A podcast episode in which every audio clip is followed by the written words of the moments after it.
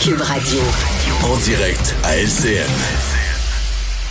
Salut Richard. Salut Jean-François. Écoute, un petit mot sur euh, le député libéral Marc Tanguay hier en Chambre qui disait, ouais, ben écoutez, ça fait 87 fois là, que vous euh, euh, reconduisez l'état d'urgence. À un moment donné, est-ce qu'on peut avoir une discussion? On peut-tu faire autre chose? Et là, il s'est fait traiter de complotiste, presque de coucou.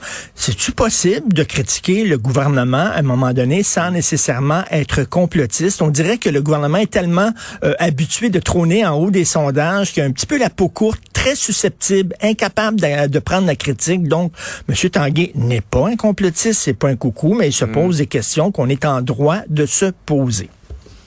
Des questions légitimes, Ben, effectivement. Il y a de plus en plus de gens qui disent, là, maintenant que le pire est derrière nous, est-ce qu'on peut trouver une autre Slacker façon un de gouverner davantage? Tout à fait. Exactement, slacker.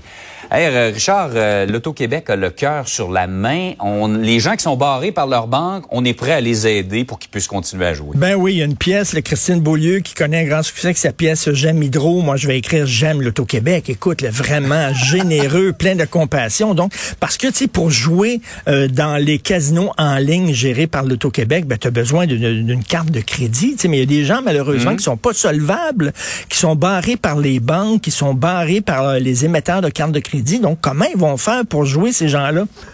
L'Auto-Québec vend des cartes prépayées. Tu paies cash comptant, puis on te donne une petite carte et là, tu peux aller sur... Mais c'est fantastique. C'est depuis, quoi, 2016, on en a vendu des millions de dollars. Alors, c'est génial parce que quand tu es dans le trou, tu comprends? Quand t'es pas salvable puis que t'es dans le trou, tu tournes vers l'Auto-Québec puis ils vont te donner une pelle pour que tu puisses creuser ton trou encore plus creux. C'est fantastique. Et là, Mais c'est vrai qu'on s'arrange pour avoir encore plus de joueurs pathologiques. Ben, ben, écoute, ça n'a pas d'allure. là. C'est comme si on encourageait ces gens-là. Je m'excuse. Puis sur le site de l'Auto-Québec, là, on dit quand tu es déprimé et que tu es troublé, ne joue pas.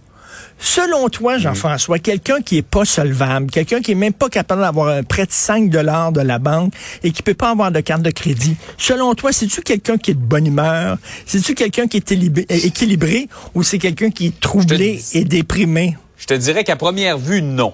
Non. Puis ils disent aussi sur le site de, l'Auto-Québec, parce qu'ils sont responsables, hein, il y a notre bien-être à cœur, ils disent, écoutez, il faut se mettre des limites et les respecter.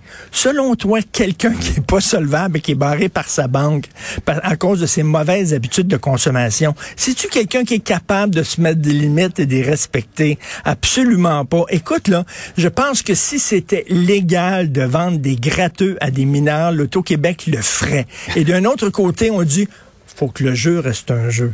Eh, regarde, ben oui, là, ce que vrai. vous voulez, là, c'est ramasser le maximum d'argent.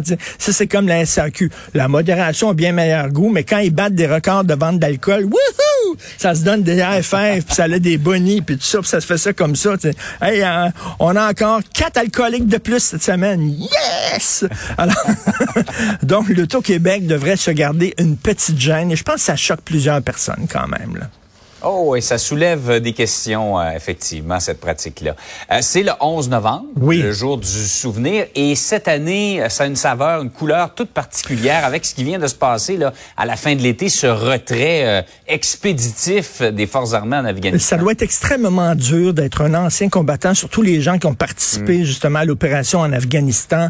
Et hein, c'est une opération qui était là. Pourquoi? Ben pour protéger les filles, pour protéger les femmes. Et là, on voit les talibans qui reviennent, euh, la- les droits des femmes là, qui, qui vraiment fondent comme un neige au soleil. On s'en est parlé il y a quelques jours, euh, Jean-François, des jeunes filles de 5 ans qui sont vendues à des hommes âgés qui vont s'en servir là pour épouses, bon, disons-le carrément comme esclaves sexuels. C'est absolument Ouais. épouvantable. Ça doit être très dur pour ces gens-là. Euh, il faut leur dire aujourd'hui que leur travail n'a pas été vain. Pendant plus d'une dizaine d'années, d'années, il y a des jeunes filles qui ont pu aller à l'école grâce, entre autres, aux militaires canadiens qui les protégeaient. Euh, ces jeunes filles-là qui ont eu une scolarité, qui ont peut-être pris goût à la démocratie, à la liberté. Ces soldats-là, canadiens et québécois, ont euh, planté une petite graine euh, en Afghanistan qui sait peut-être va faire pousser un arbre. Mais bref, c'est il faut avoir une pensée pour ces gens-là. Euh, tu sais, c'est pas évident de t'envoyer dans un pays étranger avec des armes. Tu sais, euh, il faut prendre un mm. citoyen, le déconstruire, en faire un militaire, puis là, on t'envoie là-bas. Malheureusement, quand ces gens-là reviennent, faut faire le processus inverse. Prendre le militaire, le déconstruire et en faire un citoyen. Mais souvent, on oublie ça. Et ces gens-là reviennent marqués, traumatisés, se retrouvent dans la rue, des problèmes de consommation, ah tout ça. En fait, c'est plus la même personne souvent, Richard, qui est, partie. Euh, euh, servir à l'étranger qui revient. C'est pas c'est pas le même gars ou la même fille. Exactement. J'ai fait plusieurs reportages, euh, moi pour la télé justement, avec des, des vétérans qui se retrouvaient là, avec des problèmes, là, écoute, divorce, perte d'emploi, vivant dans la rue, etc. Ayons une pensée pour eux et ayons une pensée pour les militaires, les femmes militaires. C'est pas évident dans les forces armées canadiennes. La façon dont elles sont traitées, on espère qu'il va y avoir vraiment un changement de culture et de mentalité. Mais bref, pensons à nos soldats et nos soldates aujourd'hui. D'ailleurs, dans quelques minutes, on parle à Karine Lachapelle qui a été justement en Afghanistan, qui travaille sur la problématique de la santé mentale chez les anciens euh, combattants.